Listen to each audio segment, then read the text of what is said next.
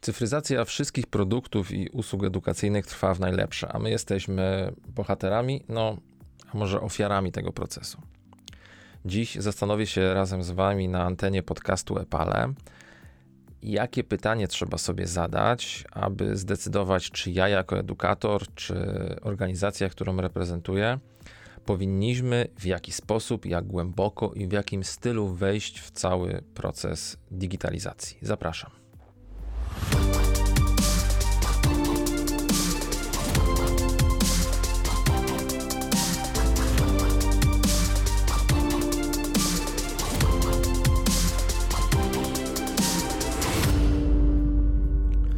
Tak naprawdę kwestii, które musimy rozważyć, jest kilkadziesiąt.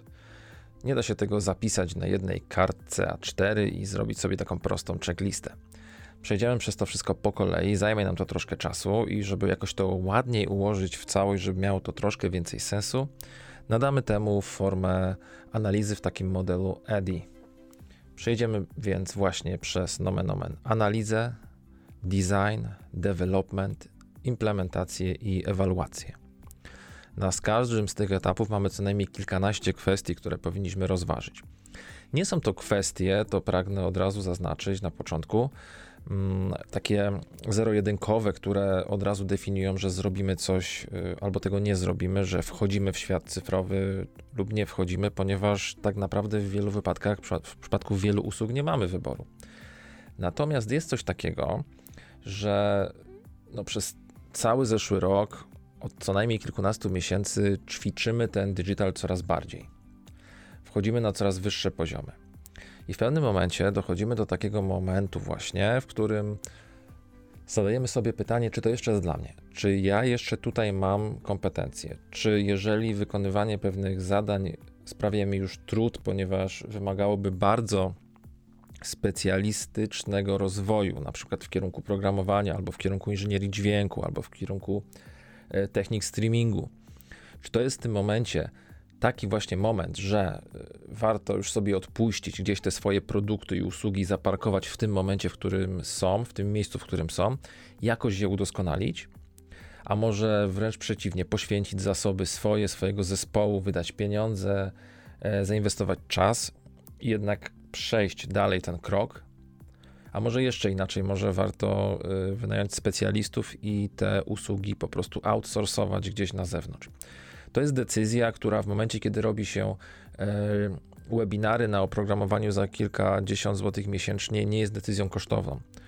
E, w momencie, kiedy planujemy wykonanie czegoś droższego, musimy wynająć studio, nagrać profesjonalnego lektora, czasami przygotować materiał w kilku czy kilkunastu językach jednocześnie, to nagle się okazuje, że te decyzje mogą być bardzo kosztowne.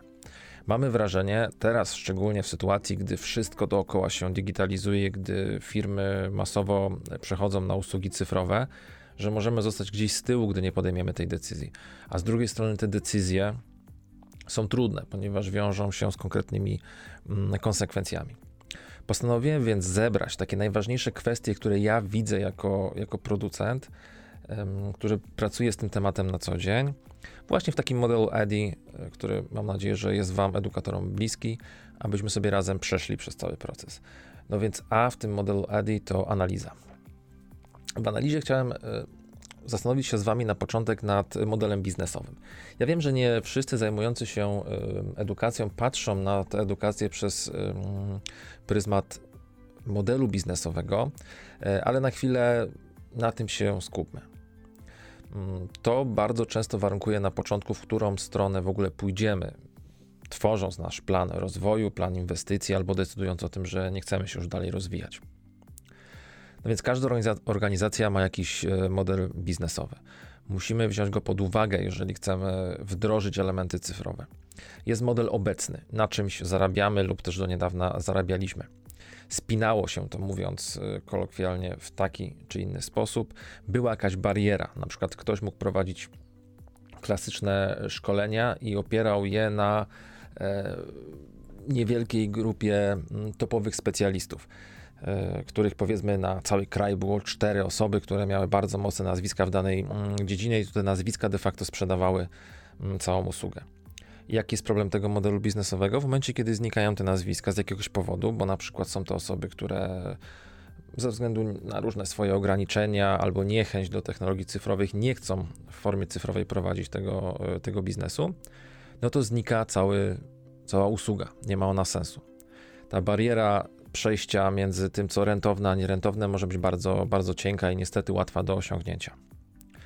No więc jeżeli mamy jakiś obecny model i y, chcemy go digitalizować, to ten model się siłą rzeczy zmieni. Wprowadzimy na przykład do naszej, y, do naszej oferty mm, konsultacje online. One będą generowały jakieś koszty, będą też generowały jakieś przychody, ale czy w sposób bezpośredni, na przykład ktoś będzie płacił za konsultację, czy w sposób pośredni, na przykład będziemy mieli sytuację, w której te konsultacje będą dodawane gratis do jakiegoś innego świadczenia, może bardziej tradycyjnego, może bardziej klasycznego, między obecnym a przyszłym modelem biznesowym, przyszłym, wynikającym z tego, co się stanie, jeżeli um, wejdziemy bardziej poważnie, poważnie w proces y, cyfryzacji, musimy sobie mm, wyznaczyć te właśnie zmienne, które się pojawią. Musimy sobie też wyznaczyć pewne bariery, które się na pewno pojawią. Ja troszkę zaznaczyłem to przed chwilą. Pojawią się na przykład edukatorzy u nas, którzy będą bardzo opornie reagowali na mm, te procesy cyfryzacji. Ja się nie dziwię, ponieważ bardzo, bardzo wiele y, tych rzeczy, które uczymy, one po prostu dużo lepiej sprawdzają się przy bezpośrednim kontakcie z człowiekiem. One po prostu lepiej pracują w sali szkoleniowej. I to nie jest coś takiego, że osoby, które bronią się przed digitalizacją, to są jakieś osoby zacofane, są osoby, które nie widzą przyszłości edukacji.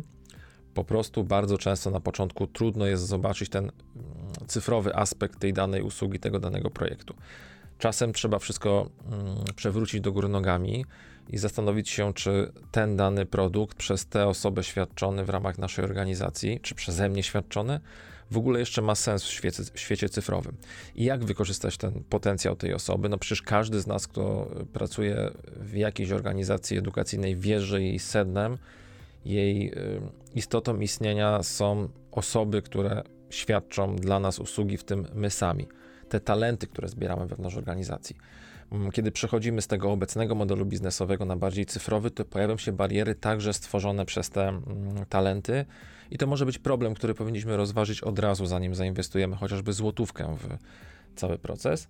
Po prostu sobie zidentyfikować potencjalne mm, bariery. Warto też zrobić y, benchmark, to znaczy rozejrzeć się za firmami, które niekoniecznie muszą być dla nas bezpośrednią konkurencją, ale za firmami, które w sposób y, udany lub mniej udany. Te udane przypadki łatwiej znaleźć, ponieważ firmy się często chwalą, że wdrożyły na przykład jakiś innowacyjny y, system szkoleń online czy, czy innego rodzaju świadczeń.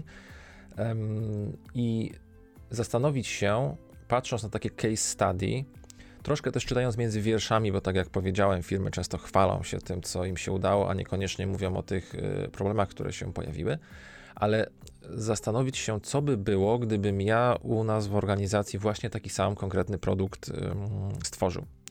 Pracowałem kiedyś dla organizacji, która miała ambicje wydawania szkoleń e, w formie online. To było jeszcze na jakieś chyba z 5 lat przed boomem na różnego rodzaju kursy online, prawda? Wtedy mało kto brał pod uwagę, że można się tak uczyć online za pomocą masowo sprzedawanych kur kursów. Więc tak naprawdę duża innowacja, szczególnie na rynku polskim.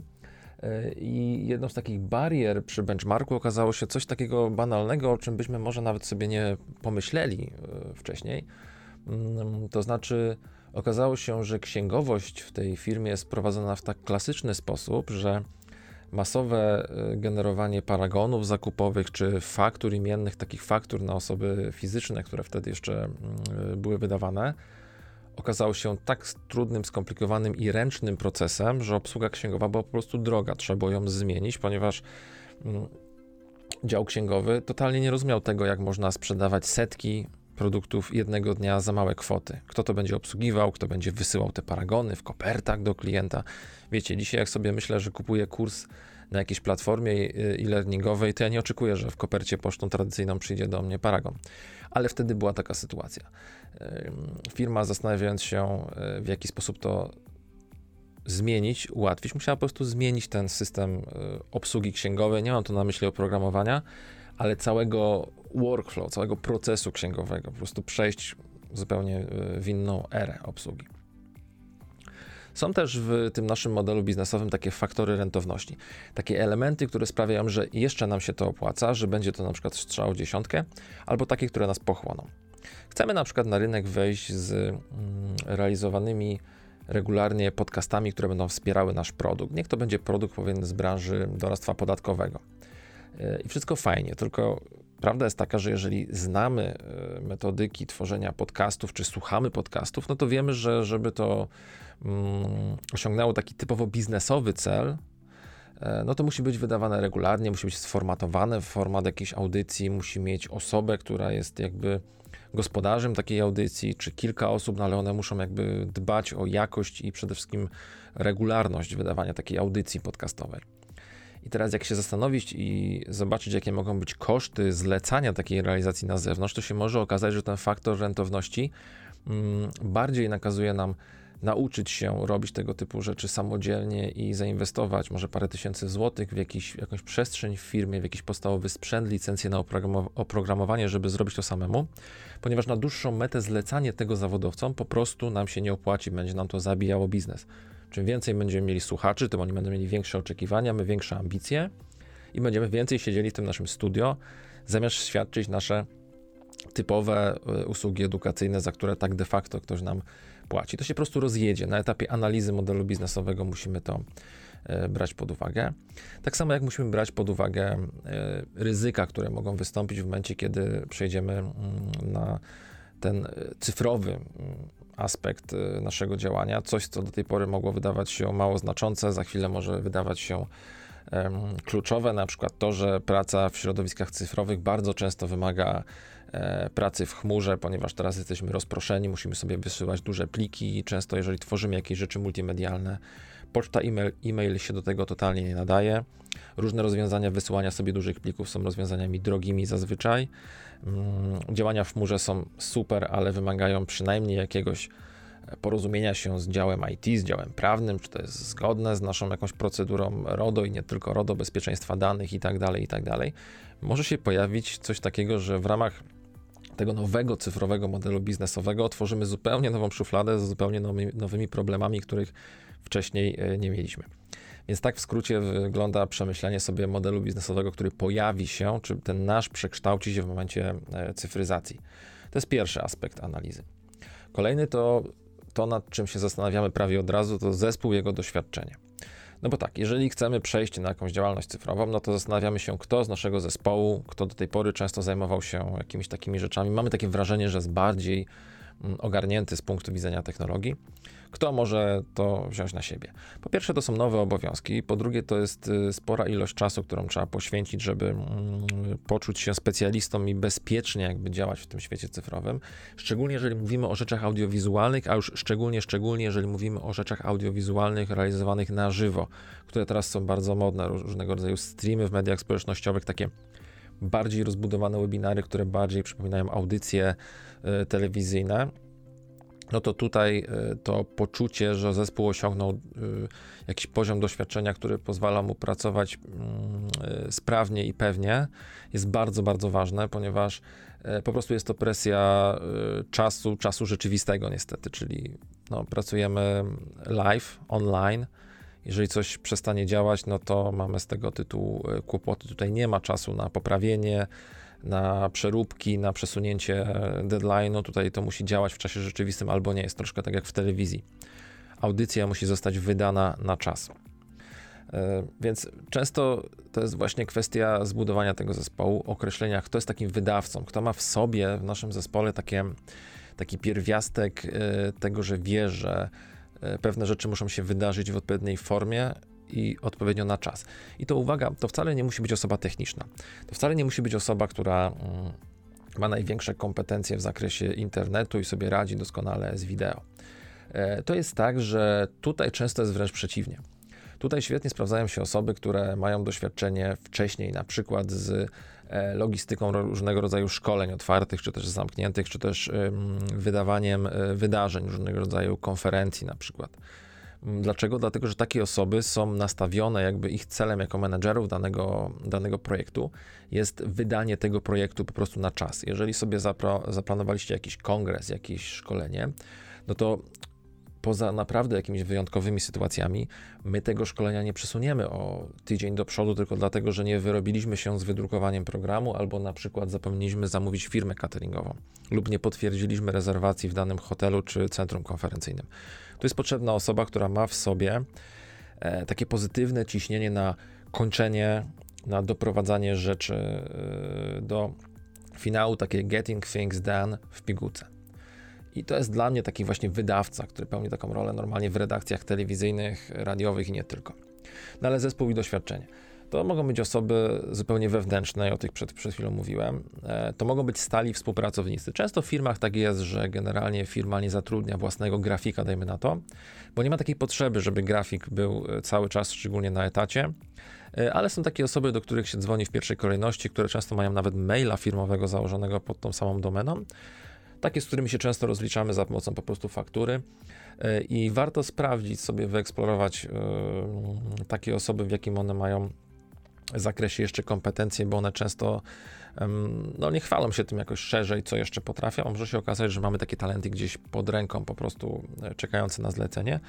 No i oczywiście, tak, sobie, tak jak sobie zbudowaliśmy tą grupę stałych współpracowników do czasów analogowych, tych na przykład grafików albo kogoś, kto się opiekuje naszą stroną internetową, tak samo dokładnie y, musi to wyglądać w świecie cyfrowym. Tam z dwie, trzy kompetencje dodatkowe y, dochodzą.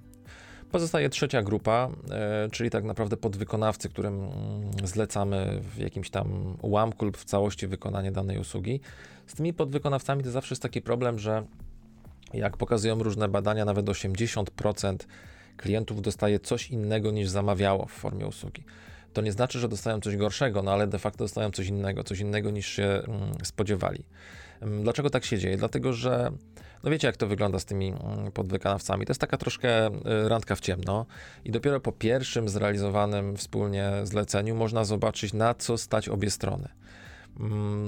Niestety też jeszcze na rynku y, zewnętrznym zdarzają się takie myślenia z kategorii przyjdzie głupi i kupi. To znaczy, jeżeli znajdziemy firmę, która jest E, która może być naszym klientem, a jest firmą jeszcze niedoświadczoną, która już w pierwszych słowach na pierwszym spotkaniu mówi, że nie ma żadnego doświadczenia w realizacji cyfrowych produktów edukacyjnych, ale bardzo chciałaby mm, spróbować, to są niestety na rynku osoby cwane, często bez dużego doświadczenia e, w tych procesach digitalizacji, ale za to w dużym doświadczeniu takim retorycznym, w opowiadaniu pięknymi słowami e, o swoich usługach które po prostu, po prostu to wykorzystają. Więc z tymi podwykonawcami to jest różnie, ale wy to wiecie bardzo y, doskonale ze swojej działalności, wiecie jak ważny jest sprawdzony podwykonawca. Tu jest również tak samo. Przy czym tak naprawdę ten zespół i doświadczenie to jest taka kategoria mm, tego, jakich zmian my oczekujemy, budując ten zespół. No bo jak oddamy wszystko pod wykonawcom, no to w naszym zespole czy w naszych kompetencjach niewiele się zmieni. My będziemy bardziej świadomi tego, w jaki sposób zamawiać te usługi, w jaki sposób rozmawiać z kolejnymi może firmami, które mm, podejmą się takiej realizacji. No będziemy bardziej świadomi tego typu rzeczy, ale raczej no nie będziemy tutaj zbyt y, rozwojowi, jeśli chodzi o nasz zespół. Więc myśląc o zespole i doświadczeniu, warto sobie przemyśleć taki model rozwoju kompetencji. Gdzie chcemy dotrzeć, czy będziemy mieli, czy mamy zasoby takie po prostu osobowe, żeby ktoś się temu poświęcił. Nawet jeżeli ktoś będzie chciał rozwijać się na przykład przez dwa lata, żeby za dwa lata powiedzieć o sobie, tak, potrafię robić streamingi najlepiej w całej swojej firmie i we wszystkich firmach konkurencyjnych e, z mojego regionu. E, I tak, zajmie to dwa lata albo i dłużej ale niestety jest to czas, który trzeba poświęcić. Więc ten model rozwoju kompetencji warto mieć na początku, żeby wiedzieć, gdzie dążymy. Taki model troszkę hybrydowy, że mamy pracowników wewnętrznych, wspartych mm, współpracownikami, a tam, gdzie zupełnie nie, jakby mm, no nie ma sensu stawiać na e, własne czy nawet kompetencje współpracowników, tam korzystamy z podwykonawców. Na przykład tam, gdzie trzeba, dajmy na to z okazji jakiegoś wydarzenia zestawić zewnętrzną sieć internetową, czy coś takiego, co jest na tyle złożoną procedurą techniczną, że w zasadzie nikt nie będzie się tego uczył tylko po to, żeby na przykład zrealizować jakąś konferencję online jedną w nietypowym miejscu. E, ale ten model jest potrzebny. Trzecia i ostatnia rzecz, którą chciałem z Wami omówić w zakresie analizy, czyli tego pierwszego punktu z naszych pięciu, To są zasoby i możliwości. E, musimy sobie wymapować na, na, etapie analizy, jeszcze niekoniecznie podejmując decyzję, co to będzie konkretnie, ale w ogóle nawet takiej decyzji nie podejmując, ponieważ mówimy tylko o analizie na początku. To jest kwestia miejsca, to jest kwestia sprzętu, to jest kwestia oprogramowania, kwestia licencji na rzeczy inne niż oprogramowania, na przykład licencji na jakieś biblioteki muzyki, dźwięków, materiałów wideo, czołówek itd., tak itd. Tak e, do tego momentu myślę, że to jest jasne. Jeżeli chcemy na przykład robić regularnie webinary dwa, trzy razy w tygodniu, to musimy mieć jakieś miejsce, bo nie może być tak, że każdy sobie siedzi albo u siebie w domu w kuchni, bez home office, albo przy biurku w pracy, gdzie ktoś mu przeszkadza, bo to nie będzie wyglądało profesjonalnie. Ja na ten moment, na ten temat już tworzyłem różne materiały, nie będę się teraz już y, powtarzał. Natomiast myślę, że czujecie na ten temat. Miejsce, sprzęt, oprogramowanie, licencje. To jest w ogóle jedna z rzeczy, które na początku, jak ktoś się zastanawia, ile trzeba zapłacić, ile trzeba zainwestować, żeby mieć takie, takie miejsce do pracy, to tak sobie to mniej więcej rozpisuje w jakimś Excelu i stara się to później mm, y, załatać liczbami, konkretnymi kwotami. Jak sprzęt, to jaki sprzęt i za ile. Na ten moment musimy sobie zanalizować, co mamy, i możemy jeszcze nawet do końca nie wiedzieć, co będziemy potrzebowali, no ale to jest kwestia też ewentualnie pozyskania takiej wiedzy gdzieś na rynku, bo są osoby, które się budowaniem tego typu e, strategii zajmują, w tym ja. Ale dwa inne punkty, które chciałem w tych zasobach i możliwościach omówić, bo są bardzo ważne, to jest zastanowienie się nad pewną skalowalnością i powtarzalnością. Co mam na myśli? Jeżeli realizujemy mm, na przykład warsztaty online, no to takie warsztaty, żeby miały sens, żeby miały mówiąc kolokwialnie, ręce i nogi, no to można na nie zaprosić powiedzmy 12 osób, 15. W większych grupach ciężko robi się takie warsztaty z prawdziwego zdarzenia. Po prostu są to formy jakichś webinarów. Możemy oczywiście dzielić osoby w większości oprogramowania dostępnego na rynku na specjalne wewnętrzne pokoje, gdzie oni mogą wykonywać jakieś ćwiczenia, no ale na dłuższą metę jest to dosyć trudno nazwać takim prawdziwym warsztatem. Jeżeli z tej analizy naszego produktu, naszego modelu biznesowego wychodzi nam, że naszą mocną stroną są świetni edukatorzy, którzy potrafią nawiązać e, chemię z, mm, z uczestnikami normalnych, klasycznych warsztatów i my chcielibyśmy tą wartość oddać również w świecie cyfrowym, to spędzanie, mówiąc nieładnie, do jednej wirtualnej salki e, warsztatowej 40 czy 50 osób naraz, żeby zwiększyć swój, e, swój przychód, no sprawi, że ten biznes, ten model biznesowy po prostu się rozsypie. Ale z drugiej strony, jeżeli będziemy robili warsztaty takie dla 10-12 osób, to właśnie jaką skalę my osiągniemy? Taki produkt z góry zakładamy, że jest nieskalowalny, no ponieważ no nie możemy takich warsztatów przeprowadzić 4 w ciągu dnia. Oczywiście, jeżeli są to warsztaty dwugodzinne, to możemy założyć, że jakiś edukator, ktoś z naszych pracowników, współpracowników poświęci 12 godzin na dobę ze swojego życia, przeprowadzi 4 warsztaty razy 10 osób, razy dana kwota e, biletu wejściowa na takie warsztaty i mamy biznes marzeń. E, tylko, że w taki sposób ta skala i tak szybko zostaje jakby wyhamowana. To czujemy przecież w tym, co mówię, że to nie ma do końca sensu. Musimy więc postawić wtedy na taką bardziej większą elitarność takich warsztatów. E, jest tam mniej osób, są rzadsze, mm, a jeżeli są bardziej elitarne, to muszą mieć w sobie to coś, bardziej dopracowane elementy, mm, bardziej dopracowane elementy interaktywne, bardziej dopracowane i dostosowane do świata e, wirtualnego, do świata cyfrowego, scenariusze i inne działania. To zaś sprawia, że no właśnie, e, trzeba się zastanowić, na ile my mamy w tym momencie zasoby, żeby te nasze scenariusze i te nasze analogowe działania przełożyć do skalowalnej cyfrowej rzeczywistości i powtarzalność. Ale o tą powtarzalność troszkę zahaczyłem, jak mówiłem o miejscu. No bo jeżeli zakładamy sobie właśnie, y, że tworzymy na przykład podcasty i zakładamy, że dobrym zwyczajem jest tworzenie co najmniej jednego dobrze zrealizowanego odcinka w tygodniu, no to powtarzalność oznacza, że mamy miejsce, sprzęt i zasoby, żeby to nagrać. Mamy osoby, które wystąpią przed mikrofonem, dostarczą tematy, dostarczą treści. Jeżeli nie uzyskamy tej powtarzalności, to może się okazać też z punktu widzenia naszego modelu biznesowego, że nie stworzymy efektu tak zwanej kuli śnieżnej. Jeden, drugi, trzeci, dziesiąty podcast, jeżeli będzie wydawany raz na trzy miesiące, mm, no nie osiągnie, nie osiągnie tego efektu. Nie będzie przyciągał nowych y, subskrybentów, nowe osoby, które będą kojarzyły naszą firmę z konkretnymi działaniami edukacyjnymi, z konkretnymi produktami, usługami. To znaczy, będzie tak, że po każdym odcinku będziemy mieli pewną określoną liczbę odbiorców, słuchaczy. Mm, wzrośnie ilość subskrypcji, będziemy gdzieś tam chwaleni na mediach społecznościowych, ale ci poprzedni widzowie z poprzednich audycji, z poprzednich odcinków nie będą już w ogóle pamiętali, że coś takiego było. I jest to takie troszkę, mm, troszkę bez sensu po prostu. Mm, I tym tematem chciałbym zamknąć ten pierwszy dział, czyli dział analizy. Jak widzicie, jest troszkę do zanalizowania. Ja to, co mówię, bo tych punktów jest pięć i dzisiaj omówimy całą piątkę, mm, mam przygotowaną także w formie e, takiego e-booka dla E, dla mm, czytelników platformy Epale. I jeżeli jesteście zarejestrowani na platformie Epale, to zapraszam Was. Już wkrótce będzie można taki e-book sobie pobrać z taką mapą, planem tego, o czym mówię, żeby sobie po prostu łatwiej zmapować te wszystkie elementy, które w formie podcastu mogą być troszkę nieuchwytne. Ale idziemy dalej. W drugim, w drugim, na drugim miejscu mamy taki dział ADI, który nazywamy designem. Nie mam tutaj na myśli jednak designu rozumianego jako e, projektowanie czegoś w formie graficznej i tak dalej. Mam tu raczej na myśli projektowanie naszego produktu, naszego wdrożenia pod tytułem wdrażamy cyfryzację w naszej firmie. No więc w jaki sposób wdrażamy? Możemy zacząć od metody, która jest popularna wśród e, startupów, czyli opracowanie tak zwanego MVP produktu o minimalnej wartości, która jest akceptowana przez nas i przez naszych klientów, który może nam posłużyć do tego, żeby ruszyć dalej do przodu. Jednym z większych y, problemów takich, gdy tworzy się produkty i to, to MVP stworzono troszkę z myślą o tym, żeby wesprzeć startupy, to jest szczególnie u osób ambitnych taka potrzeba stworzenia czegoś, co będzie idealne, super dopracowane, co od razu wejdzie na najwyższy poziom funkcjonalny i jakościowy, przez co te produkty są Mm, udoskonalane na etapie prototypu, często bardzo na etapie pomysłu czy marzenia o produkcie w nieskończoność.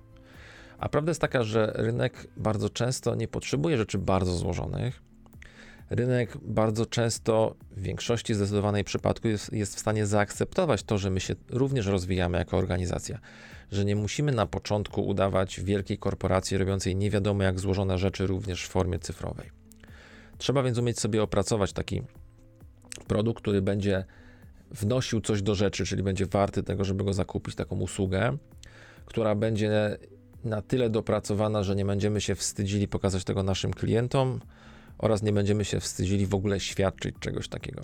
To nazywamy po prostu MVP, jest dobrą, dobrym przyczynkiem do tego, żeby e, rozwijać to dalej w kierunku bardziej funkcjonalnym. Przede wszystkim trzeba się zastanowić nad oczeki oczekiwanymi funkc- jakby oczekiwaną funkcjonalnością takiego, e, takiego produktu czy takiej usługi. Co w tym, co chcemy oferować jest e, niezbędne, co w tym, co chcemy oferować jest tylko takim dodatkiem, który może sprawić, że będzie to fajne, ale niekoniecznie jest, jest istotne z punktu widzenia dydaktycznego czy nawet biznesowego. I ważne jest też, żeby nie wejść w taką manierę robienia E, rzeczy, które czasami się nieładnie nazywa corner case, takie przypadki mm, narożnikowe, nie potrafię tego ładnie przetłumaczyć, ale wiecie jak to jest, kiedy tworzycie na przykład jakąś swoją platformę e-learningową dla danej branży, to pytacie o zdanie bardzo wiele osób, z, które uważacie, że na czymś się znają. Te osoby mają swoje doświadczenia, będą wam próbowały podpowiedzieć w ramach tych doświadczeń. Będą próbowały to zrobić najlepiej, jak potrafią, naprawdę. Ale często będą wam otwierały jakieś mm, ślepe uliczki. To znaczy, ktoś wam powie o jakimś swoim przypadku jednym, który sprawił, że musiał jakąś swoją usługę zmienić pod ten jeden przypadek. I teraz trzeba sobie zadać pytanie, czy nas to również dotyczy. Czy my, jeżeli chcemy mieć platformę, na której na przykład nasi klienci będą mogli mm, mieć dostęp do y, materiałów ze szkoleń, również tych cyfrowych, po zalogowaniu się, obejrzeć nagranie ze szkolenia, pobrać prezentację, pobrać wersję audio na przykład, E, to czy my tam musimy na przykład dodawać jakieś rzeczy typu interaktywnego, bardzo złożonego, tylko dlatego, że są fajne. Czy dla kogoś, kto wyciąga e, portfel i płaci za miejsce na naszym szkoleniu, ten tak zwany feature będzie naprawdę kluczowy, czy jest to przypadek, który no, po prostu jest niewarty rozważenia na, na, na, na większą skalę, bo nas po prostu e, nie dotyczy. Jest coś takiego właśnie w tworzeniu tego MVP, jak takie ryzyko over-engineering, takie mm, ryzyko zaprojektowania czegoś za dobrze, przejścia z tą funkcjonalnością aż za daleko, zrobienia tego zbyt idealnego, e, co oznacza, że ktoś tak długo siedzi, tak długo kombinuje, tak długo poprawia, tak długo dodaje nowych, mm, nowe funkcje, że wydaje mu się, że ciągle czegoś brakuje, bo gdzieś analizując konkurencję zobaczy, że a konkurencja na swojej platformie po zalogowaniu się to ma system oceniania szkolenia za pomocą pięciu gwiazdek.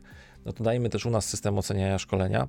Co z tego, że nie ma to sensu, jeżeli prowadzimy jakiś e, format szkoleń, w którym e, ta forma ewaluacji po prostu może się zupełnie nie sprawdzać, no ale skoro konkurencja ma, to my też powinniśmy mieć. To powoduje, że często projekty, które były wyceniane na dosłownie kilkaset złotych, bo chodziło o postawienie platformy na WordPressie, zabezpieczenie jej hasłem i udostępnianie ludziom materiałów, kończą jako nigdy nieukończone projekty za 200 tysięcy. I uwierzcie mi, że znam takie przypadki. Na końcu nikt nie jest zadowolony, łącznie z firmą, która próbowała zaprogramować takie, e, taką platformę, ponieważ okazuje się, że była to w dużej mierze strata czasu, mimo wystawionych wielu faktur i tym, że firma programistyczna zarobiła na takiej platformie, to jakiś niesmak pozostaje. Właśnie niesmak spowodowany troszkę przez brak e, doświadczenia w tworzeniu tego MVP i umiejętność wchodzenia w te e, ślepe uliczki. Co na początku swojej drogi w świecie cyfrowym niestety jest dosyć częste, no i normalne. Drugi element świata designu to y, miejsce. Wybór miejsca, gdzie jest to nasze miejsce, które czasami szumnie nazywa się studiem, ale tu bardziej chodzi o takie miejsce cyfrowej inspiracji, cyfrowych działań. Mm, ja też na ten, na ten temat troszkę stworzyłem osobnych materiałów. Tutaj nie da się tego opowiedzieć w, dwa słowa, w dwóch słowach. Warto jednak mm, pomyśleć o miejscu z punktu widzenia jego wyboru optymalnego miejsca. Czy będziemy bardziej stawiali na aspekty E, tworzenia własnych multimediów, na przykład będzie to wideo, będzie to audio, które wymaga prawie idealnej akustyki. E, często trzeba się pogodzić z pewnymi niuansami, często trzeba zainwestować jakieś nawet niewielkie kwoty, no ale no musi to spełniać jakieś normy. To wszystko wykracza daleko poza określenie studio, bo jest to takie miejsce kreatywne. Musi powstać pewien plan adaptacji, co możemy sobie zaadaptować, czego nie możemy. Musimy nastąpić weryfikacja infrastruktury. Jeżeli w danym miejscu na przykład jest słabe zabezpieczenie prądowe lub po prostu słaby internet, to nie zawsze na przykład zmiana operatora internetu pozwoli nam uniknąć problemów. Może po prostu infrastruktura w danym budynku jest za słaba i wynika to z jakiegoś miejsca, na przykład schowka na, na szczotki, które chcieliśmy przerobić sobie sprytnie na e, kabinę do, do webinarów, ale nie dociera tam mm, gniazdko z internetem wtedy ta adaptacja musi to uwzględnić. No, warto na tym etapie designu, zanim się jeszcze wyda złotówkę, zastanowić się nad tym miejscem, które będzie nam potrzebne, lub może w ogóle nie będzie nam potrzebne, ale warto to gdzieś mieć z tyłu głowy. Mm, dalej to jest coś yy, związanego ze sprzętem i oprogramowaniem i decyzją tego, co my musimy yy, kupić, żeby yy, mieć własne, własne studio, czy własny taki zestaw roboczy, zestaw pracy, własny warsztat y, twórcy. No więc właśnie, pierwsza sprawa, to jest zawsze ciężko odpowiedzieć. Co byś polecił do studia? Jaką kamerę, jaki mikrofon, jaką platformę do webinarów? Ja mam swoje typy, mam swoje wybory, ale zawsze staram się celować w optymalny wybór dla danego klienta. To się wydaje oczywiste, że wybory powinny być optymalne. Natomiast w praktyce wcale nie jest takie proste. E, nawet najprostsze rozwiązanie, jeżeli chcemy postawić na y, robienie na żywo y, wydajnych materiałów wideo, no to przyda się mocny komputer. Pojawia się pytanie, czy bardziej to będzie komputer stacjonarny, który zapewni nam większą stabilność działania, zapewni nam zapewne większe możliwości, jeśli chodzi o jego y, rozbudowę, ale też po prostu większe możliwości multimedialne. Są tam zazwyczaj lepiej, moc, mocniejsze, y, mocniejsze podzespoły lepiej ze sobą spasowane, jest więcej miejsca, zazwyczaj lepiej zaplanowane chłodzenie. Czy komputer y, przenośny typu laptop, który pozwoli nam z kolei na pracę mobilną. Jaki wybór będzie optymalny? Więc pytanie pod tytułem, czy kupić lepiej komputer stacjonarny czy laptop, jest źle, źle zadanym pytaniem, jeżeli nie odrobiliśmy wcześniej tej lekcji związanej chociażby właśnie z modelem biznesowym. Gdzie i jak będziemy pracowali. I powiem Wam więcej. Jeżeli chcielibyście dobrać mocny, wydajny komputer stacjonarny do takiej bezkompromisowej pracy z multimediami, to ciężko będzie Wam się przy obecnej cenie podzespołów, szczególnie podzespołów graficznych, wyrobić w kwocie poniżej 10-12 tysięcy złotych, nie licząc jeszcze monitora, nie licząc e, systemu operacyjnego. Po prostu z jakiegoś powodu starając się złożyć taki dobry komputer, zaczniecie tak dobierać podzespoły, że taka kwota wam po prostu wyjdzie. E, jeżeli zdecydujecie się na urządzenie mobilne, to za 5-6 tysięcy kupicie bardzo, bardzo, bardzo dobrego laptopa i ten komputer i ten laptop mogą wam służyć do tych samych rzeczy. I owszem, taki komputer stacjonarny będzie bardziej wydajny, będzie szybszy, będzie lepszy. Ale właśnie pytanie, czy zapłacenie dwa razy więcej za metalową puszkę, która będzie bardzo no, trudna do przenoszenia, tutaj się to uzasadni. Co za 3 lata, kiedy ten sprzęt będzie już e, no, wpadał w pewną zadyszkę ze względu na rozwój technologii, będzie może już troszkę przestarzały. Co wtedy łatwiej będzie zrobić? No właśnie, jakby wybór sprzętu musi być optymalny, musi być oparty o to, o czym wcześniej mówiłem, bo inaczej nie ma on sensu. Alternatywy to jest coś takiego, co mm, też bardzo jest przydatne mm, przy wyborze sprzętu, czyli właśnie zastanowienie się, czy w moim przypadku bardziej przyda się dobra kamera, która będzie prosta w obsłudze, zapewni mi jakąś stabilną pracę z z obrazem i dźwiękiem, czy może aparat, aparat typu lustrzanka, czy też aparat bezlusterkowy, który nagrywa piękne, plastyczne ujęcia i każdy będzie mówił, wow, jak ty pięknie wyglądasz w kadrze, ale z kolei jest bardzo trudny w obsłudze samodzielnej, jeżeli chcemy sami siebie na przykład nagrywać. No jest bardziej złożony, wymaga większego, mm, większego takiego doświadczenia. E, manualnie też jest zazwyczaj troszkę trudniejszy niż, e, niż e, kamera wideo jakie mamy alternatywy, co z sobą niosą i coś takiego jak user cases, takie przykłady użycia, co się lepiej sprawdzi w webinarach, co się lepiej sprawdzi w szkoleniach online, co się lepiej sprawdzi w streamach. Mówiąc tutaj tylko i wyłącznie na razie w kategorii e, takiej audiowizualnej, a przecież ta kategoria cyfryzacji, o której mówi, mówię, może być um, dużo, dużo szersza. Design powinien też, i to jest ostatni już czwarty punkt tej drugiej części, design powinien też brać pod uwagę jakiś program rozwojowy, który powinniśmy sobie założyć. Program rozwojowy, który powinien zawierać metodykę rozwoju, w jaki sposób będziemy tutaj chcieli nas i naszą firmę e, rozwijać, czy stawiamy na jakąś serię szkoleń, czy stawiamy na jakąś serię materiałów dodatkowych, jakie będą ścieżki rozwoju. To jest w tym momencie temat, który ciężko mi dalej poruszyć, ponieważ e, każda firma jest inna, w każdej firmie to będzie inaczej e, przemyślane. W każdej firmie postawimy na troszkę inne aspekty ale zmierzam tylko do tego, że myślenie o designie powinniśmy zakończyć myśleniem o designie nas samych, jako edukatorów, jako zasoby, jako talenty w naszej firmie poświęcające się rozwojowi tej y, cyfryzacji. I w ten sposób przechodzimy do trzeciego z pięciu punktów, do developmentu. Development tych usług cyfrowych to znowu cztery tematy, które chciałem y, rozwinąć. Pierwszy temat to development metod. Są w zasadzie różne metody, które musimy jako um, osoby wdrażające cyfryzację sobie opanować. E, na przykład będzie to metoda pracy z trenerem.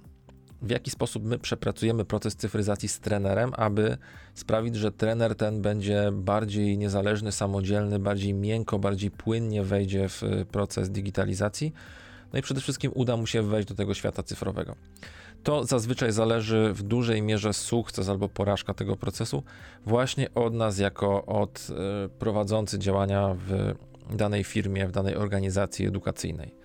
Jeżeli zniechęcimy się działaniami, jeżeli mm, uwypuklimy jakieś negatywne aspekty, początkowe negatywne aspekty e, cyfryzacji, no to tak naprawdę możemy od razu przed startem jeszcze ponieść porażkę nie wymagajmy też od naszych trenerów, od naszych współpracowników, że oni od razu wejdą hura optymistycznie w ten proces y, cyfryzacji. Choćby z tego y, względu, że my jako osoby wdrażające proces, często osoby decyzyjne w naszych organizacjach, czy osoby, mm, które, których zdanie jest brane pod uwagę, my jesteśmy już zazna zaznajomieni z wyzwaniem. Często na początku też negujemy to, co trzeba zrobić, ale po dłuższych przemyśleniach zaczynamy to akceptować. Jeżeli stawiamy inne osoby w tym procesie, na przykład trenerów, na przykład y, twórców treści, twórców scenariuszy edukacyjnych, przed takim wyzwaniem, to pamiętajmy, że oni są jeszcze o te dwa kroki wstecz. Teraz to oni się zderzają z naszym pomysłem i oni muszą to, mówiąc kolokwialnie, przetrawić. Dlatego metody pewnej pracy z trenerami, mm, pewnego zmapowania sobie tego, jak do pewnych osób podejść, żeby wyciągnąć pozytywy ich e, potencjału, No to jest dosyć istotna sprawa. No i wreszcie metody pracy z realizatorami, bardzo szeroko pojętymi realizatorami. No bo siłą rzeczy bardzo często jest tak, że będziemy skazani, ale niekoniecznie w negatywnym znaczeniu, również w pozytywnym znaczeniu, na pracę z osobami z branży, z kreatywnej branży edukacyjnej, które będą bardzo różne e, miały charaktery, bardzo różne doświadczenia, niekoniecznie doświadczenia w pracy z edukacją. Mogą być świetnymi realizatorami, mieć na koncie wiele realizacji na poziomie telewizyjnym, filmowym i jeszcze innym, mieć świetne portfolio, ale umiejętność zrozumienia tego, czym jest edukacja, jak pracuje się z rynkiem edukacyjnym, co jest ważne, co jest nieważne, jaka jest wasza wrażliwość jako edukatorów, wrażliwość waszych odbiorców, to jest bezcenne i to też może sprawić, e, że osiągniemy sukces albo porażkę. Dalej, na etapie developmentu zaczynamy już taką ciężką pracę mm, projektową, to znaczy warto spróbować podjąć się stworzenia schematu połączeń. Takiego schematu połączeń w formacie diagramu, który nam opowie, co z czym, w jaki sposób połączymy. Znowu sprzęt, oprogramowanie, technologie, licencje. No bo jeżeli chcemy kupić kamerę, która będzie służyła do robienia webinarów, a jednocześnie nagrywania szkoleń online, no to ją musimy połączyć z jakimś komputerem za pomocą, za pomocą jakiegoś urządzenia grabującego obraz. Do tego potrzebne jest jakieś oprogramowanie z jakąś licencją i tak dalej. Dobrze jest sobie to rozpisać za pomocą schematów blokowych, wszystko ze wszystkim połączyć. Tak często też robią e, resellerzy, którzy projektują i sprzedają sprzęt, żeby upewnić się, że to ta architektura edukacyjna, którą projektują cyfrowa, ona jest dobrze, dobrze przemyślana. Najgorsze, co się może zdarzyć, to jest taka sytuacja, kiedy będziecie na przykład z dostawcami sprzętu, czy między sobą wymieniali bardzo długie maile z opisami, z uwagami, z komentarzami, takie opisowe y, typowo y, korespondencje, gdzie to, co wy chcecie, to, co potrzebujecie, będzie zawarte gdzieś w treści tego maila. Tylko wiecie, koniec końców liczy się kartka w formacie A4, na którym jesteśmy w stanie kreseczkami, bloczkami i i różnego rodzaju oznaczeniami sobie to po prostu rozpisać, co z czym się łączy, w jaki sposób, jaki efekt przynosi. Nawet osoba nietechniczna jest w stanie to zrozumieć, ponieważ nie musimy używać jakiegoś złożonego języka tworzenia schematów blokowych. Możemy użyć y, schematu opartego o metodykę robienia y, map myśli, chociaż akurat to się niekoniecznie może nadawać do robienia takich schematów wielu do wielu połączeń, po, połączeń, ale chodzi o to, żeby zwizualizować sobie ten nasz schemat pracy, ponieważ on pozwoli nam po pierwsze upewnić się, że to, co, w co zamierzamy zainwestować, to jest dokładnie to, to wyraża nasze marzenia i nasze chęci tworzenia i że druga sprawa, niczego nie brakuje. Dalej mówimy o schematach funkcjonalnych. Schemat funkcjonalny, znowu bardzo dobrze jest zrobić go w formie takiej schematycznej, ale może to być również pewnego rodzaju checklista, to jest taki schemat, który już nie idzie przez urządzenia, jak one są, są połączone, urządzenia, oprogramowanie, licencje i tak dalej, tylko idzie bardziej przez funkcje. Czyli jeżeli naszą funkcją, którą chcemy osiągnąć edukacyjną jest dostarczanie wideo i audio na żywo do mediów społecznościowych, żeby robić e, audycje na przykład raz w tygodniu promujące nasz produkt czy usługę, no to w jaki sposób my do tej konkretnej funkcji, do tej konkretnej audycji mamy połączyć to wszystko? W jaki sposób my to mamy przygotować? Co my potrzebujemy? Oprócz sprzętu, oprogramowania, technologii, licencji, ale także ludzi na przykład. Czy będzie nam potrzebny dodatkowy moderator, a może oprócz moderatora jeszcze moderator techniczny? Każdy taki mm, każdy taki mm, e, schemat działań, który chcemy wdrożyć w ramach usługi, na tym etapie już powinien być bardzo poważnie e, rozpisany, bo tylko dzięki temu, dzięki e, wykonaniu takich schematów, jesteśmy w stanie wykonać coś, co ja nazywam finalnym projektem zakupowym.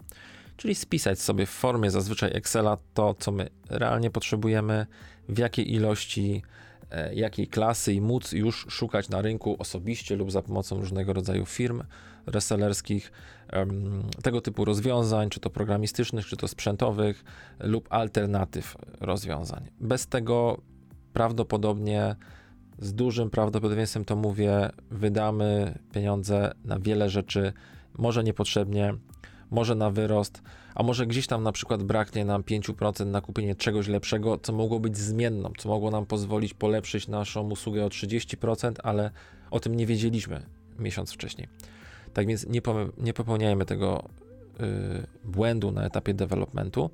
I chcę też zwrócić Waszą uwagę, że jest to trzeci z naszych pięciu punktów, kończy się finalnym projektem zakupowym. i dopiero w tym trzecim punkcie my wiemy z grubsza, co i za ile możemy kupić, żeby ten proces digitalizacji e, miał e, ręce i nogi. Dopiero w tym momencie pomyślcie sobie teraz, ile trzeba było przemyśleć, ile trzeba było zweryfikować, żeby móc zrobić tego jednego Excela z zakupem sprzętu. Jeżeli jakby uważacie, że jest to przerost formy nad treścią, no to prawdopodobnie za to swoje zdanie, które szanuję, bo każdy ma prawo do własnego zdania, będziecie musieli zapłacić niekoniecznie dobrymi wydatkami. Dlatego bardzo, bardzo polecam dojść do tego punktu w sposób e, planowy i rzeczywiście to wszystko sobie rozważyć. A my przechodzimy do czwartego punktu. Czwarty punkt to implementacja. No więc właśnie, mamy wdrożyć ten nasz proces e, cyfryzacji, mamy wdrożyć te nasze usługi i produkty cyfrowe. I od czego zaczniemy? Na początek bardzo ważną rzeczą jest sformatowanie naszych e, usług, naszych produktów cyfrowych. Sformatowanie to znaczy sprawienie, żeby one miały jedną formę, która będzie łatwa do powtarzania i do powielania w ramach naszego biznesu. I teraz formatowanie kojarzy się bardzo często z telewizją. E, słyszycie może czasami, że telewizja kupiła jakiś format za granicą. Popularna niegdyś audycja Big Brother była formatem kupionym gdzieś tam właśnie za oceanem. Później ten format był wielokrotnie zmieniany, powstawały różne klony i tak dalej. E, popularne seriale telewizyjne, również polskie, były również formatami e, innych e, seriali, w dużej mierze oczywiście nie wszystkie, gdzieś tam formatami kupionymi za granicą i spolszczonymi. Możemy sobie nawet z tego nie zdawać sprawy, że tak było. I dlaczego o tym mówię? Dlaczego ktoś, kto zobaczył gdzieś Big Brothera, nie pomyślał sobie, po co mam kupować format za jakieś naprawdę duże pieniądze gdzieś za granicą, Skoro mogę to przerobić trochę po swojemu, zrobić, żeby było podobne i niepodobne, żeby ominąć problemy związane z prawem autorskim i stworzyć coś takiego od zera, po co mam kupować format? Czy zanim w Polsce pojawił się Big Brother, jeszcze może pamiętacie, to marka Big Brother była tak znacząca, że opłacało się kupić format dla samej marki Big Brother, bo było wiadomo, że ludzie będą dla Big Brothera oglądali Big Brothera? Nie. Prawie nikt nie słyszał o tym. Można było wymyślić coś podobnego, łatwiejszego i nie zapłacić za to ani złotówki. Ale właśnie na tym polega format, że kupujecie pewien zestaw konkretnych zachowań, działań, schematów, formatów, wszystko zaprojektowane od A do Z, żebyście mogli po prostu wejść i tworzyć własną wersję tego, tego danego formatu. I nie inaczej jest w edukacji. No, może z wyjątkiem tego, że tutaj format trzeba sobie zrobić samemu. Ale chodzi o to, żeby w każdym tygodniu, z każdym troszkę innym produktem, nie mówić, że i tak y, pracujemy case by case, i tak każdy klient jest inny, e, ponieważ dla tych za każdym razem innych klientów, dla tych drobnych różnic, dla których będziemy myśleli, że nasza usługa za każdym razem jest inna, za każdym razem trzeba ją projektować od zera, to sprawia, że będziemy tracili 70-80% naszej energii na projektowanie od nowa usługi, produktu, który tak naprawdę powinien być zaprojektowany idealnie już wcześniej i ten problem w ogóle nie powinien nas dotyczyć, w ogóle nie powinien e, występować. Formatowanie to opisanie ról i kompetencji. Kto w naszym zespole, kto w zespołach mm, współpracujących, kto z podwykonawcą, czym się zajmuje i jakie ma kompetencje. Czy jest to zgodne z przyjętą przez nas metodyką? Czy nie ma tutaj jakichś problemów w tym formacie, które wynikają, że sami sobie zaprzeczamy? Na przykład przez całe E, nasze biznesowe życie pracowaliśmy zgodnie z ideą evidence-based learning, a tutaj się okazuje, że format jest na tyle trywialny, że może, może nam być zarzucane mm, odejście od tego naszego czegoś, co było na przykład znakiem e, rozpoznawczym. Pewna dokumentacja, pewien schemat tworzenia tych rzeczy. To się wydaje banalne, ale w dobrych zespołach, również w studiach telewizyjnych, w studiach e, producenckich, jest maniera odpowiedniego formatowania dokumentów, odpowiedniego nadawania im nazw, y, odpowiedniego składowania w katalogach.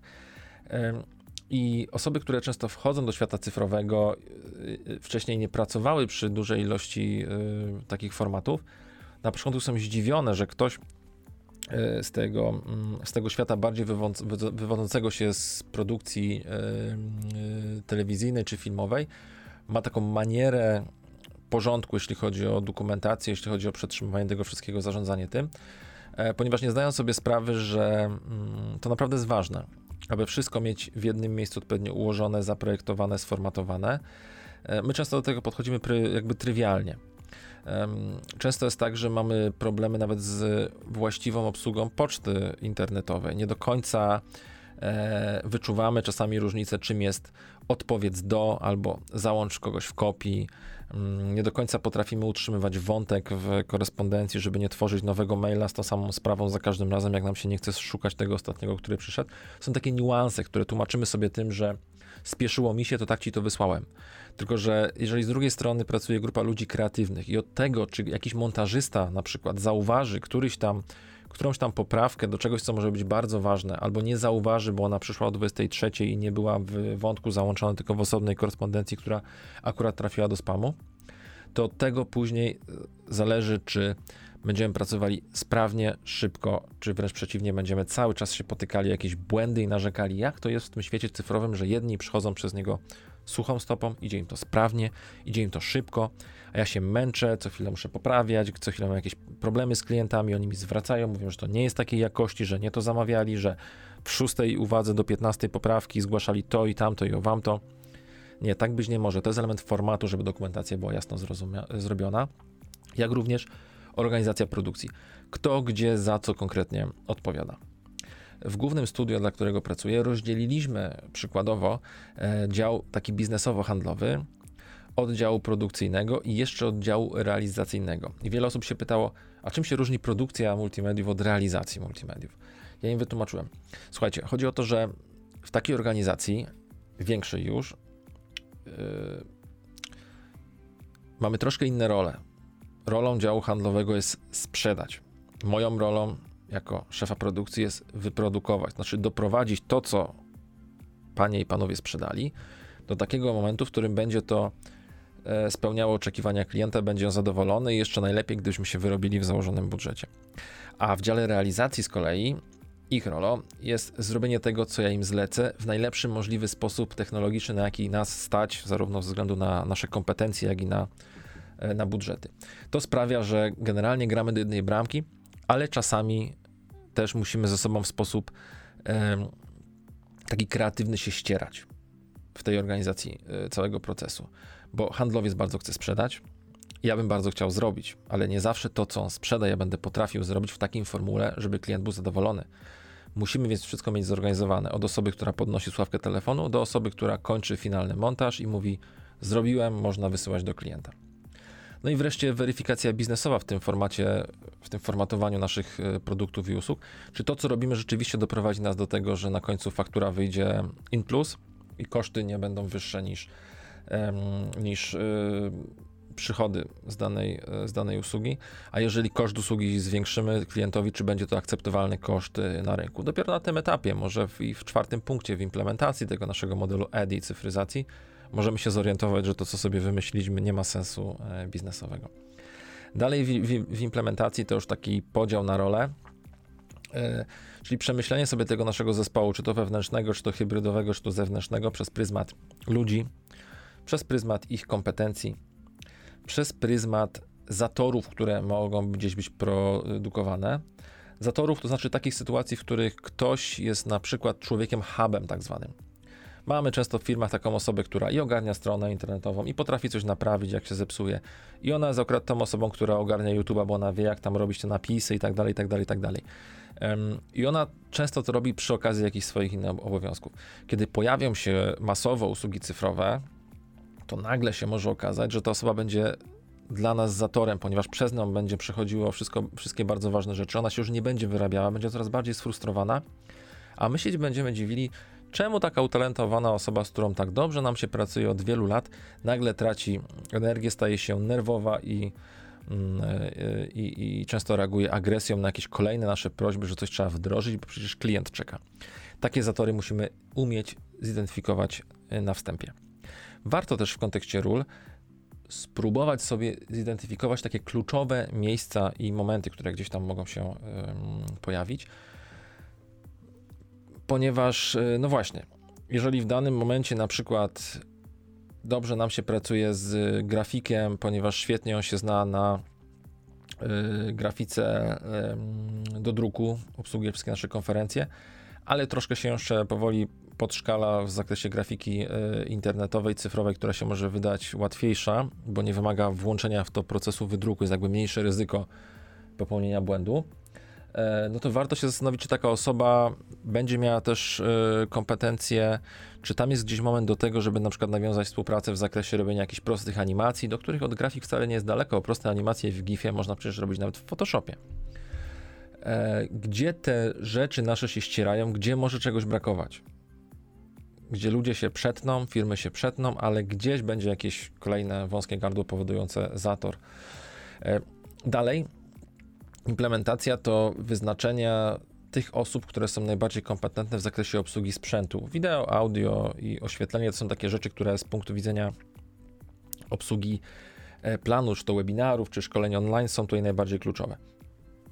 Obsługa wideo to zazwyczaj jest rozumiana jako obsługa aparatu, kamery, po to, żeby nagrać, czy przygotować do transmisji obrazek tego, co e, mamy do pokazania. Tutaj już schodzę tak naprawdę do takich rzeczy mm, troszkę wydawałoby się przyziemnych, e, ale no to tak właśnie wygląda. W pewnym momencie musimy zadać sobie bardzo proste pytanie. Dobra, mamy tę kamerę, kupiliśmy ją, tylko kto teraz ma ją faktycznie konkretnie obsługiwać? Jak tej osoby nie będzie, to kto się tym będzie e, zajmował?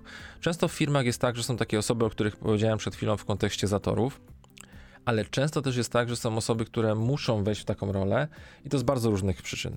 Bo albo nie są przewidziane osoby do obsługi tego typu sprzętu, albo firma ma gdzieś jakąś centralę, która obsługuje marketing i learning and development jakoś y, centralnie, nie wiem, z Londynu czy z innego miejsca gdzieś na kuli ziemskiej. Więc y, ta nasza centrala ma już wrażenie, że jest zagospodarowany ten rejon, a my lokalnie w Polsce i tak musimy to robić, więc kogoś musimy do tego wyznaczyć, nawet jeżeli to de facto teoretycznie nie jest jego rola.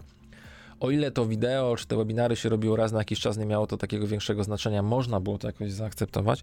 Tak teraz, jak mamy te usługi świadczyć masowo, no to niestety, ale musimy móc umieć y, jakoś zaadresować te, y, te zadania już naprawdę bardzo, bardzo konkretnie pod bardzo y, konkretne osoby. Podobnie obsługa sprzętu audio. To nie jest tylko tak, że jak mamy kamerę, tam się jest taki przełącznik od tego, żeby nagrywać z dźwiękiem albo nagrywać bez dźwięku. Często ten sposób, jakby umiejętność rozróżniania e, typów mikrofonów, taka podstawowa inżynieria dźwięku, mm, świadomość tego, co to jest kompresor, co to jest limiter, to są rzeczy, których człowiek się uczy i operator kamery w większości sobie z tym poradzi, każdej kamery. Natomiast y, no, w pewnym momencie, szczególnie jeżeli chcemy pójść w tą stronę audio, no to też podobne kompetencje są potrzebne. Kompetencje trochę nieocen- y, niedocenione, ale bardzo ważne są kompetencjami w zakresie oświetlenia. To znaczy, wszyscy byśmy chcieli ładnie wyglądać w kamerze, jak prowadzimy jakieś nasze działania, czy to edukacyjne, czy to promocyjne.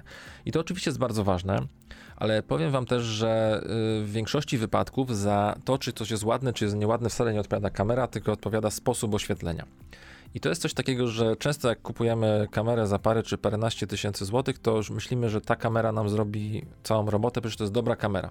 Często startujemy z pułapu e, przejścia na kamerę czy na aparat z pułapu telefonu komórkowego. No to myślimy, że przeskok będzie po prostu diametralny, że to będzie wow, taka różnica w jakości.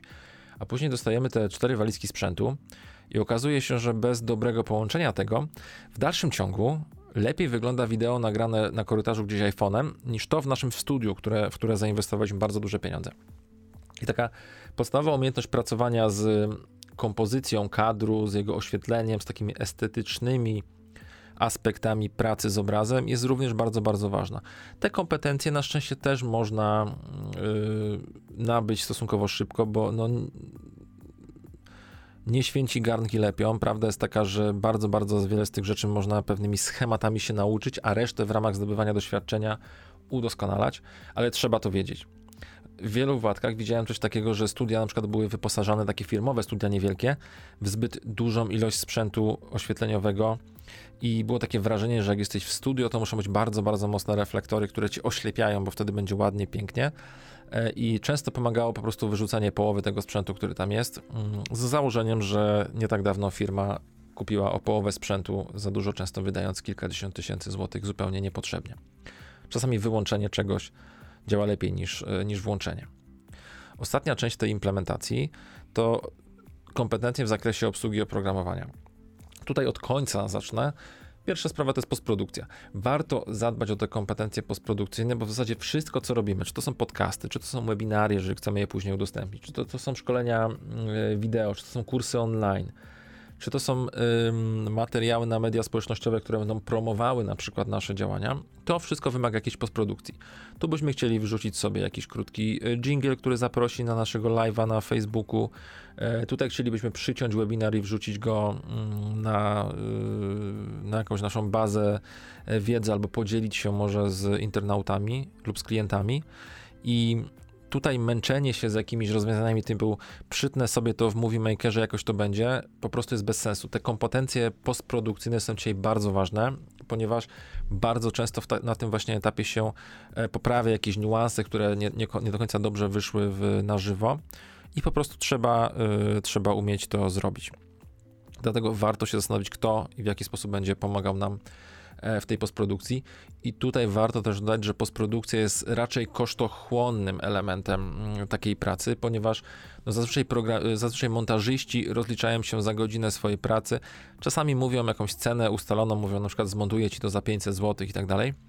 E, tylko trzeba pamiętać, że przy dużym nakładzie na produkcję, dużej ilości takich jednostek, no to się okaże, że nagle ktoś, kto miał nam pomóc przy jednym montażu, yy, zaczyna nas kosztować parę tysięcy złotych, e, złotych miesięcznie i wtedy warto się zastanowić, czy to jest dobra, e, do, dobra droga. Nie mówię, że jest zła, bo przecież nie chodzi o to, żeby mieć montażystę na etacie, ale tutaj w tej y, digitalizacji jest troszkę tak jak z wieloma innymi aspektami.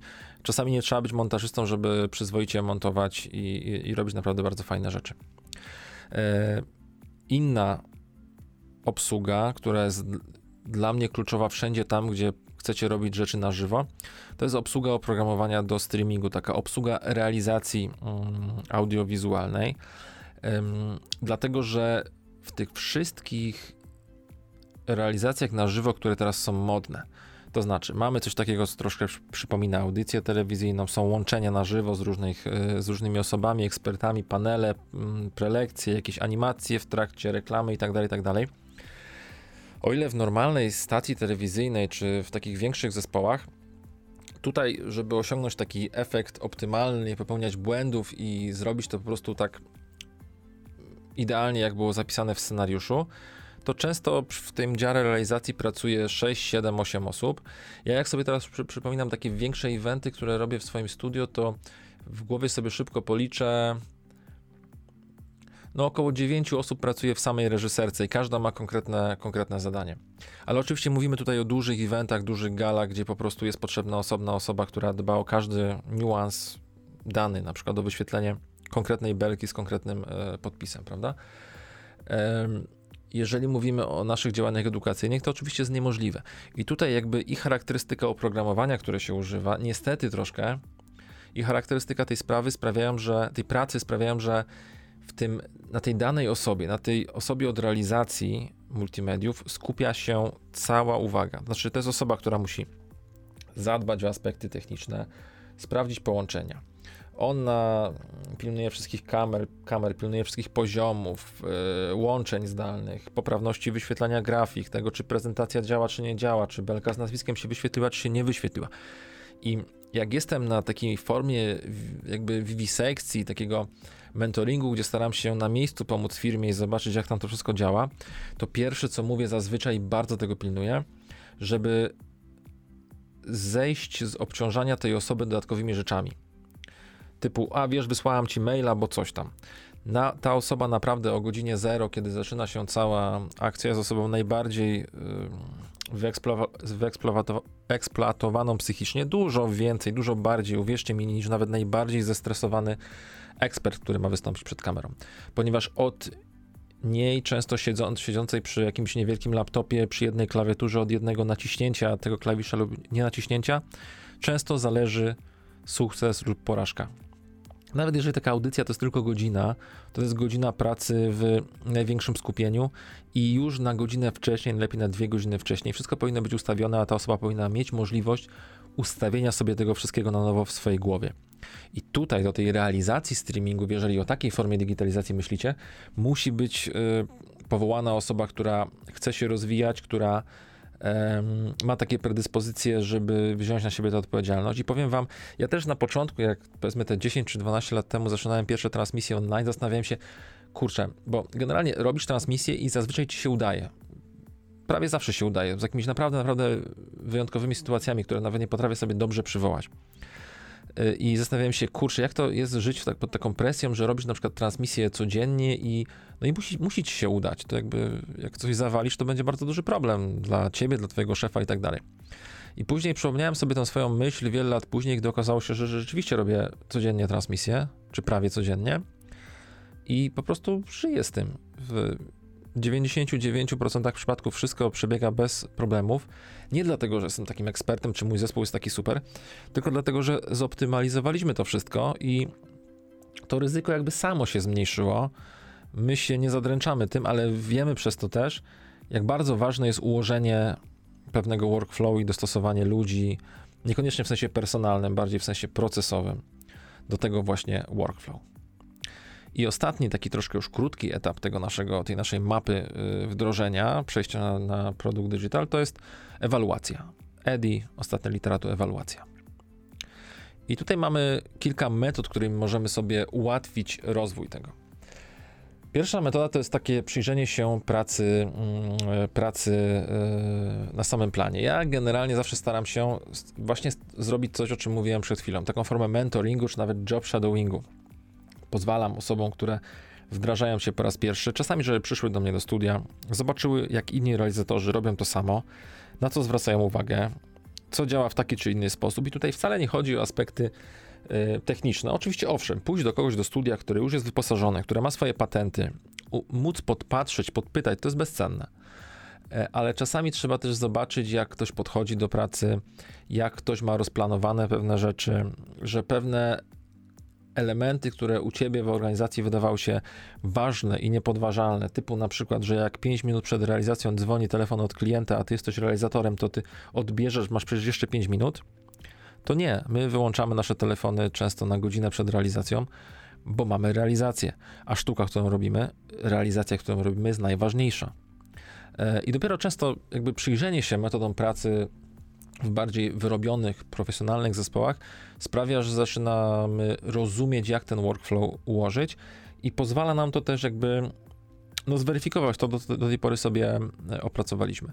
To jest też jakby możliwość dzięki temu wprowadzenia pewnych usprawnień, podejrzenia czegoś u kogoś i odpowiedzenia sobie na pytanie, czy ja również mogę to w taki sposób robić. Dalej mamy do dyspozycji stworzenie jakiegoś planu monitoringu, czyli zastanowienie się, co my powinniśmy w tym naszym procesie digitalizacji robić, żeby móc monitorować postępy.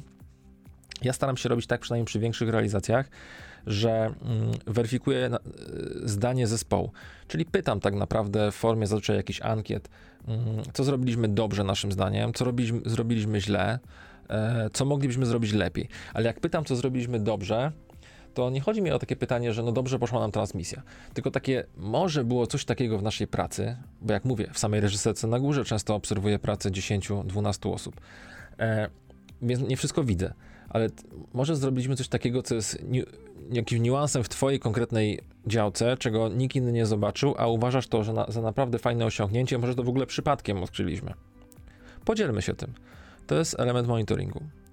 E, staramy się, aby dział handlowy zawsze też pytał klientów o to, e, ale to nie w sensie takich referencji, wiesz, kliencie drogi, podziel się e, informacją, co tam jest ok, co tam nie jest ok, tylko bardziej w kontekście bardziej w kontekście tego, co mogliśmy faktycznie zrobić lepiej. No bo jakby